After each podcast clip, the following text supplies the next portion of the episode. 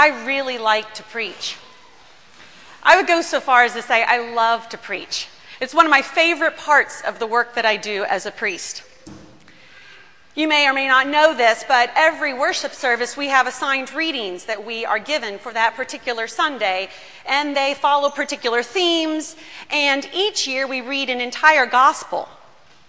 There are three gospels that have a lot in common Matthew, Mark, and Luke. They're known as the synoptic gospels, and we read a different one every year.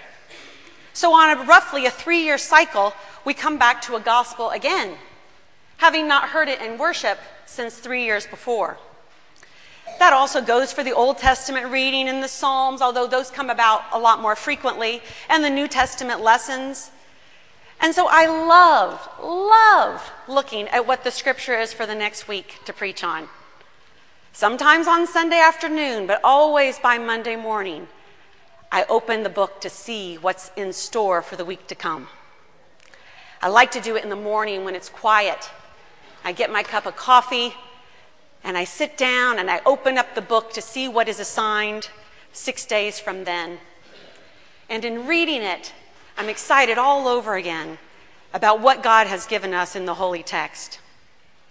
And so, you may not be surprised that as we come to these services, Christmas Eve, I do the same. I open it up and I say, Oh, this is what we read last year. It's not on a three year cycle. We hear the story again every year. In hearing the story every year, which I believe we need to hear it, but in hearing it every year, there can become a familiarity with the text that makes it almost common. And because of our comfort with the text, we can become a little um, immune to the power of what it is that we're reading. Because on this festival, the Feast of Christmas, we read about how God became incarnate, how God bridged the divide of time and space to come into the midst of time and space, a particular time, in particular space, to be among us. Sometimes we need something to remind us of that reality. And I'll tell you that it came back to me again, because it's done it several times in my life, but again, it came back to me the power of this when I visited Israel and the West Bank a couple of years ago. It was there when, in a common worship service, I was saying the Song of Mary with everybody else that I realized oh, this is the land that Mary said these words on. This is where the sun, this is how the sunset looked to her. This is the kind of dirt that got on her shoes. And I realized again that God became flesh and dwelt among us in a particular time and in a particular place. That became even more evident then when we went to visit Bethlehem to see where the place is that Christ was born. A spot that's been visited from the very first followers of Jesus.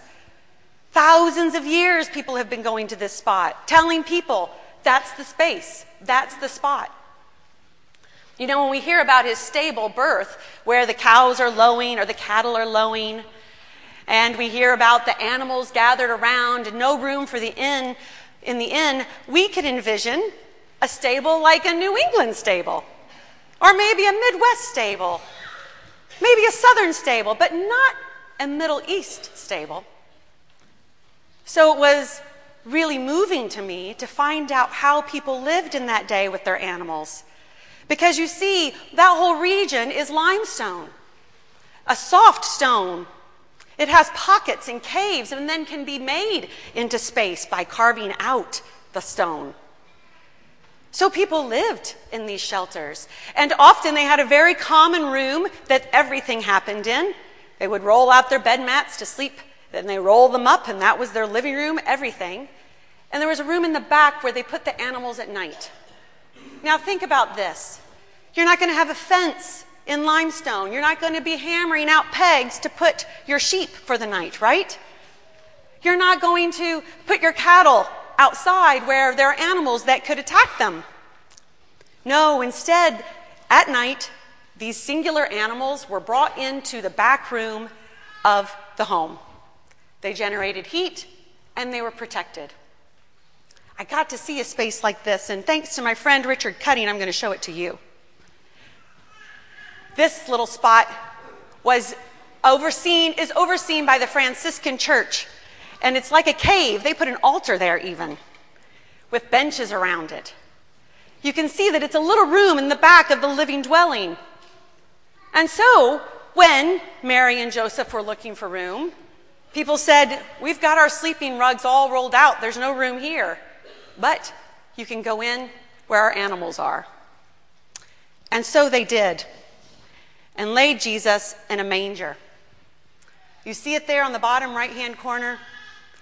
It's not made of wood, it's made of stone. And it looks just about the right size as a bassinet. To realize that God came in a particular time and in a particular place reminds us of the glory and the power and the wonder of the incarnation. That God thought we were worthy enough to come among us, really values us enough to come into our midst, wanting to convey the infinite love of God because humanity wasn't getting it. We can't save ourselves even by our best efforts. Even by all the instruction books there are to follow, we fall short. So God comes among us out of God's love for us to convey what it is to have love incarnate. God is love incarnate. It's only love for humanity that has ever changed the world. And in Christ, in Jesus' birth, we see God's love for humanity. In Jesus, we see God's love for humanity demonstrated again and again and again. It is what we are called to follow because it's only love for humanity that will change the world. We can't save ourselves, but in Jesus, we see our salvation. It is fitting for all times and in all places, but especially in times of trouble of strife, of angst, of uncertainty. Indeed, Jesus came into the world and tore down some of the structures that were thought to be solid and confident, but in doing so revealed that there was something more solid, more confident than the structures humans had built to date. And that is the gospel of love. God showed us in that time that God is still alive and active in our world.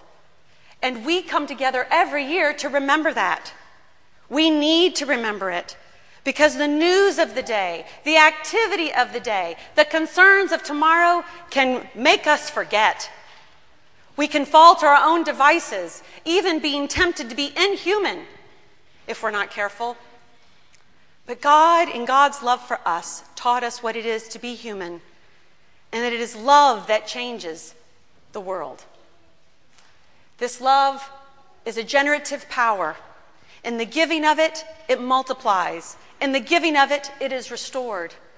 It gives one strength to go into the unknown, to deal with the uncertain, to challenge the injustices of the world, to withstand the pain that can come along with it. This is the good news that we are reminded of today. And we are reminded, too, that we shouldn't look for some grandiose example of Christ's return. Although Scripture tells us of it, it was all, it's always spoken of God coming in some grandiose way. I mean, how else would you describe the creator of all things coming among us? Of course, we would describe it in some grandiose way. But all people have been expecting God to return in some grandiose way, and all people have expected the Messiah to come in some grandiose way. And guess how the Messiah came? As a baby. This seems more in keeping with how God acts in this world. We see throughout Scripture that God makes God's self known in the subtle and familiar things. In a ram caught in the bushes in a burning bush, in a cloud, a pillar of light and a cloud of smoke. God makes God's self known in a dream, in an angel. God makes God's self known in a baby. We must remember that the power of God is available to us because God makes God's self available to us And we are called to be awake and alert so that we can see God working in the world and cooperate. Love came down at Christmas. Love became incarnate, revealing to us God's love for humanity. And as we receive that divine love, we are charged to share it in the world. This day marks the beginning. Christmas Day remark, mark, marks the beginning for each of us to go into the world bearing the love of God made known to us in Jesus Christ. Amen.